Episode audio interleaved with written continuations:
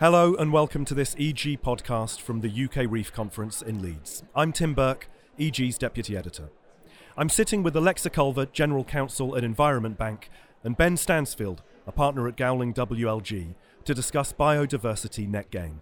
From November this year, this will no longer be a nice to have, but a must have in new real estate schemes. So, what do planners, developers, and local authorities need to prepare for? Alexa, Ben, thank you both for joining EG. Hi. Good to be here. Ben, let's start with, with the regulation. Talk us through what will be required from November and for which developers and, and which kind of projects that they're working on. Sure. So the first thing to say is that it applies to all developments. So in every development in every sector within real estate. There are, you know, there are going to be a few exceptions. So if you're if you're developing through permitted development rights, if it's a householder application, that kind of stuff will be exempt. But other than that, the starting point is every every development scheme will be subject to a planning condition requiring developers to to demonstrate how they're going to increase biodiversity on site by at least 10%. So it's the first time it's a statutory scheme rather than voluntary.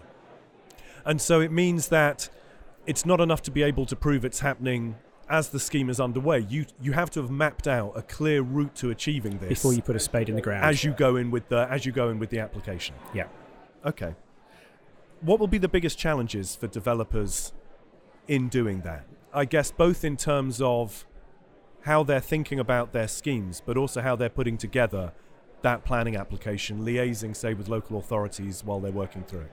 So I think the, the, the biggest concern, I guess, it's a new rule, which eh, planning officers, consultants, and developers are all getting, getting their head around. So that uncertainty is a big issue.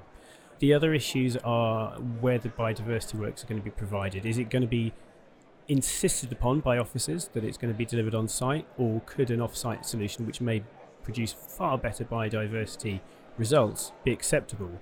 So I think developers putting their planning applications in are trying to work out how do we provide enough detail to give officers the comfort, but giving us the flexibility because an application gets submitted many months and years before implementation of the scheme.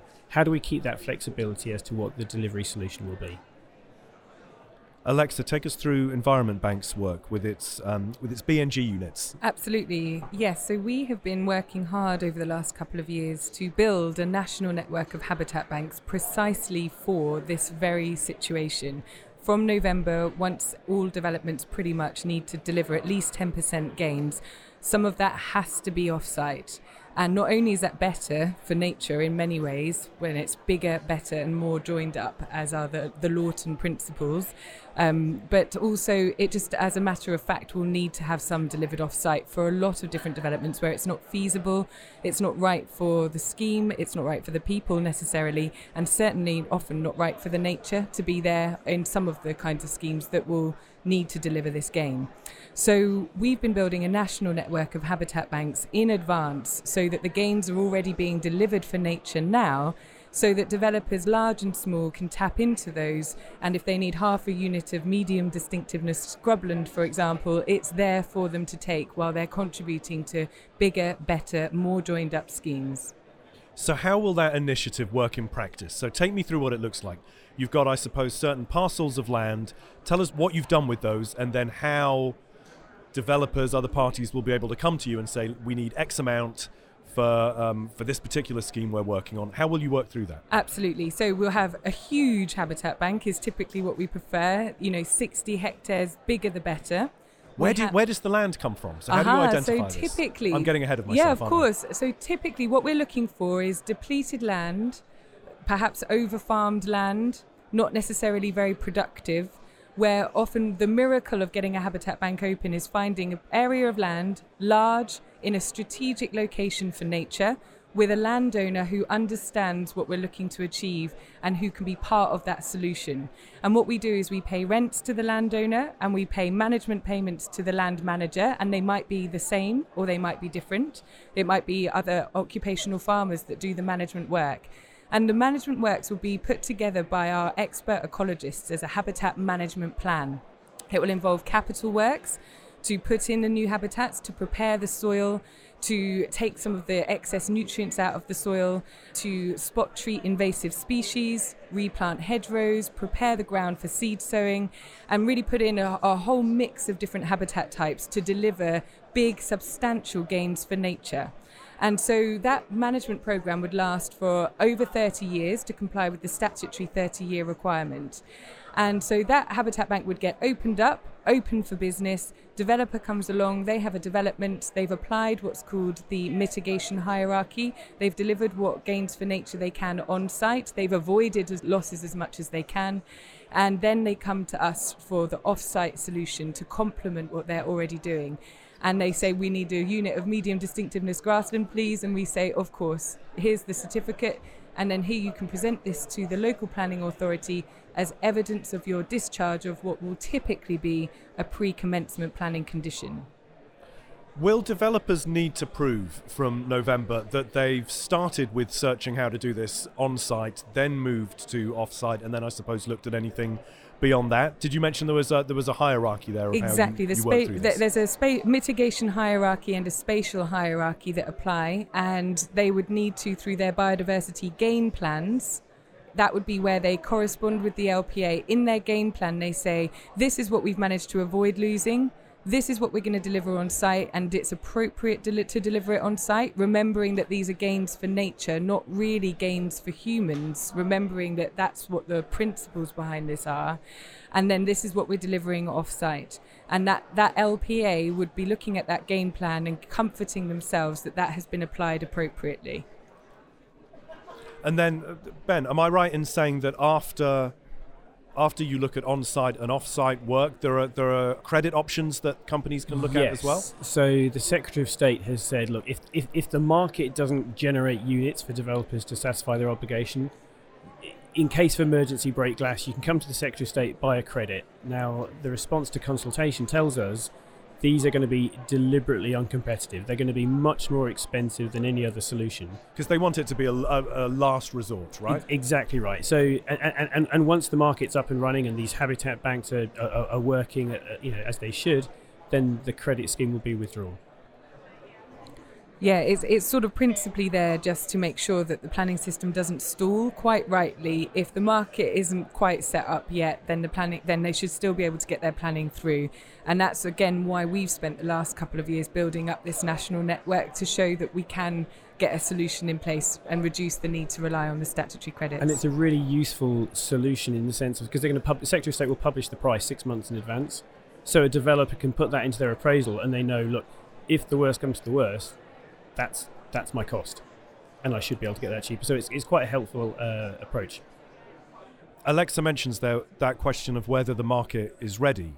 From conversations that you're having, just anecdotally with with sort of vested interests here, what do you sense on that front? I mean, the uh, companies clearly know this is coming. Well, or I would not. uh, really brilliant. This has been such a brilliant event because we've spoken to so many people, and it's reinforcing the complete mixture of awareness currently. For some, the question of biodiversity hasn't even cropped up properly at all. For others, they know so much about it already, and there's everything in between. It started with a panic. I think it was palpable panic a couple of months ago of where's the regulations, what's really going to happen, how do we prepare for it. But it's kind of making way for more of what I'm calling a kind of Dunkirk spirit now. We're all just sort of thinking, right, we're going to work this out. Yes, the regs are a bit later than we would want them to be, but let's just crack on and find a way through.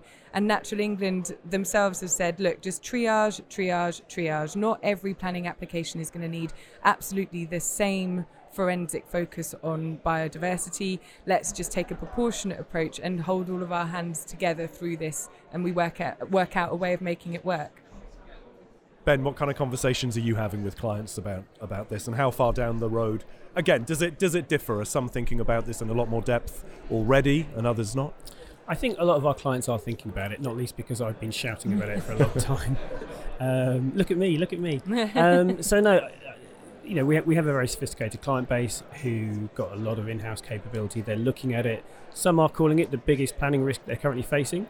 Um, a lot, particularly in urban areas, are wondering, look, how are we going to provide this on site? We are struggling for, for, for land as it is. Uh, please don't make us put anything on the roof. that kind of stuff. So, look, this will this will sort of wash out. People will get comfortable with it. I think there's an anxiety that amongst my developer client base that they're not entirely sure how every local authority is going to deal with it. Yeah. That patchwork of local planning authority approach is a concern for some, but what we're finding is that the LPAs are really keen to engage with us and with the developers too, and we're just hoping everyone can kind of take a common sense approach while we wait really for the secondary regulations to land. And I think that will hopefully answer a lot of the current unknowns. And when are those expected? Yesterday. yeah, any, any time. yeah. Any time. I, my, my sense is they've been drafted for some time, but it's just the sort of the right moment for DEFRA to publish them. Interesting, Ben, that you mentioned there are uh, companies that are saying this is the biggest risk they face in terms of planning. W- will there be companies for for which this really does throw the viability of schemes into question in perhaps, as you say, urban areas where they, they simply don't see an easy way to to meet these requirements? I guess. I mean, I hope not. I mean, I, I, I guess the number of biodiversity units that are going to be needed for urban sites is going to be going to be less because the biodiversity baseline is going to be at a low point anyway.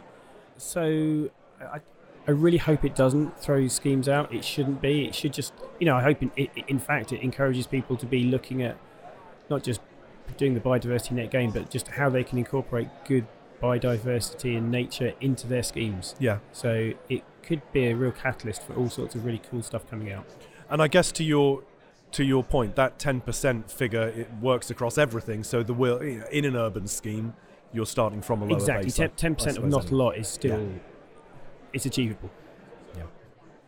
Um, I was interested in, in getting your thoughts on what kind of talent is needed as as this comes through. Will um, will real estate companies be looking for new skill sets, new talent that maybe maybe they don't have within their business, maybe they don't initially know where to look to to find in order to um, in order to meet the requirements in these planning docs and in the schemes. Well, I mean, certainly there's a big um, sector wide, certainly in the planning authorities too, nervousness at the lack of ecologists out there. And really, this all stems from ecology, a, a decent, robust understanding of ecology. It's a complex, important topic, and understanding the DEFRA metric in itself is an art form.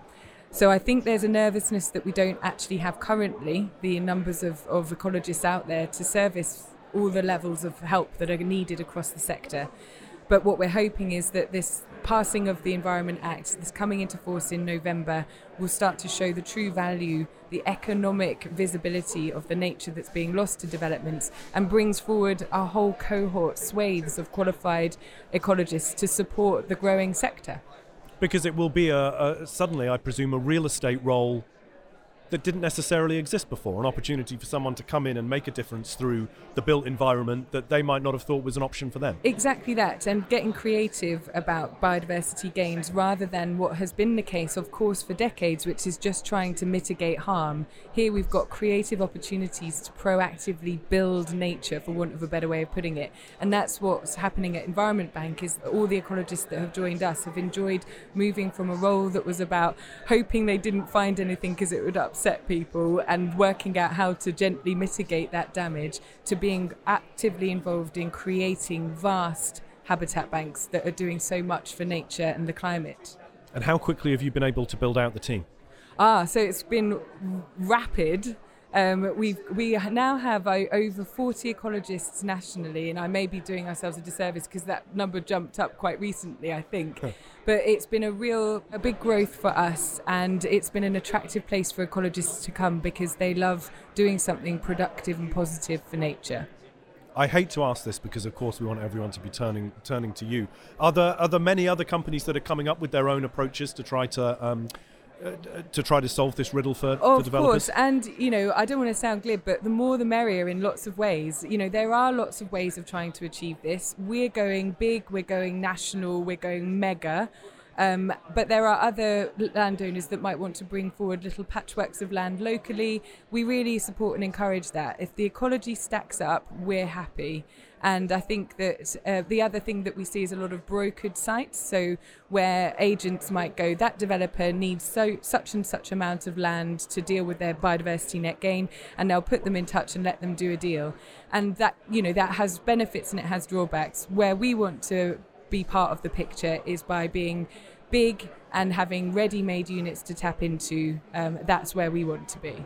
Is this an opportunity for landowners that, that, that, might simply have sites that they feel like they've run out of options for, that they've been sitting on waiting for Definitely. some opportunity to, to raise its head? Definitely. We really encourage the good sites coming forward in good strategic locations for nature, but any improvement to land anywhere is brilliant. Um, the metric rewards land being brought forward in more strategic locations because of the strategic significance of it. But if your landowner wants to bring forward another bit of land that may not be overly strategic for nature, but it's doing good, that's brilliant. The unit yield might just be that bit less. Now, I asked about talent within within real estate companies, within planning authorities. Is there a concern there about already stretched resources? Um, and you know, I talk to a lot of real estate companies that have real frustrations with how long it will take to um, to have the right discussions with planning planning professionals in, in, in local councils and get things in front of committee. Will planning teams themselves face challenges over their ability to have this added to their workload and to understand? Uh, I don't mean I don't mean that to sound facetious, but to understand what they're looking at when they read the, the net gain reports. Absolutely. I mean, I think from a technical ecology point of view, there's the challenges there. Local planning authorities are stretched absolutely. I have deep sympathy for what they're being asked to do. That we've got the, the mystery of uh, responsible bodies that still looms large. Um, these sites could be governed under conservation covenants, for example, once we know who responsible bodies will be. Um, and so that might take some of the pressure off local planning authorities in terms of managing and governing habitat banks but they still have their planning function of approving these biodiversity gain plans. And you're seeing, Ben, aren't you, that there's some kind of challenges that developers are facing on that front too? Yes, absolutely. yeah, yeah. Oh, yes, and then some. um, so much of what we've been talking about uh, here at, uh, at UKREiiF this week has been about partnership. And so, I guess just as a sort of final thought here, I was interested in, in getting both of your thoughts on on what the opportunity here is for private companies, landowners, then local authorities, um, all to come together and, and, and, collaborate on delivering these games in a, in a way that I, I, guess hopefully you would see stretch beyond just the planning process and, and, and the scheme launching. This is, I guess, another area where we need to see some new ways of thinking, bringing everyone onto the same page, and having perhaps a little more collaboration than you might always see between between these parties to make this work. Totally. I mean, I think we're all in this Dunkirk spirit already together, where we're all kind of tiptoeing around to think, what what does what worries that developer? What's that developer anxious about? What is that local planning authority focusing heavily on? How hyper local are they concerned to see things happen? How much are people gradually recognizing the benefit of a national network of habitat banks and what that brings for gains for nature? Even just the wider sector understanding the importance of biodiversity at all is a great step forward. Yeah, and I, I think I think the planning process is often quite adversarial, isn't it? It feels like officers are thinking, well, what's what's the developer trying to get away with? Developers are saying, why aren't the officers being a bit more pragmatic and commercial? And I think this is a really good opportunity. It's like a sort of subtopic within planning to say, well, let's let's not have that approach. Let's all work out who the ultimate or the ultimate beneficiary of this policy is. Work together because we haven't got time to be trying to slip things in a biodiversity gain plan that's a little bit developer friendly, or officers thinking, what, where, where, where's the wrinkle? So, you know, we're not going to sort of put down our arms and, and all come together and hug each other, but I, I, I do think it's a great opportunity to try a different way of doing planning. And just six months to go mm-hmm, as well until exactly. that comes in. So right around the corner. Yeah, absolutely. Okay, everything to play for. Well, listen, Alexa, Ben, um, thank you both. Thank you. For being with EG and, and sharing your thoughts on that. Uh, thank you for listening. And for more from EG at UKREiiF, head to egi.co.uk forward slash news.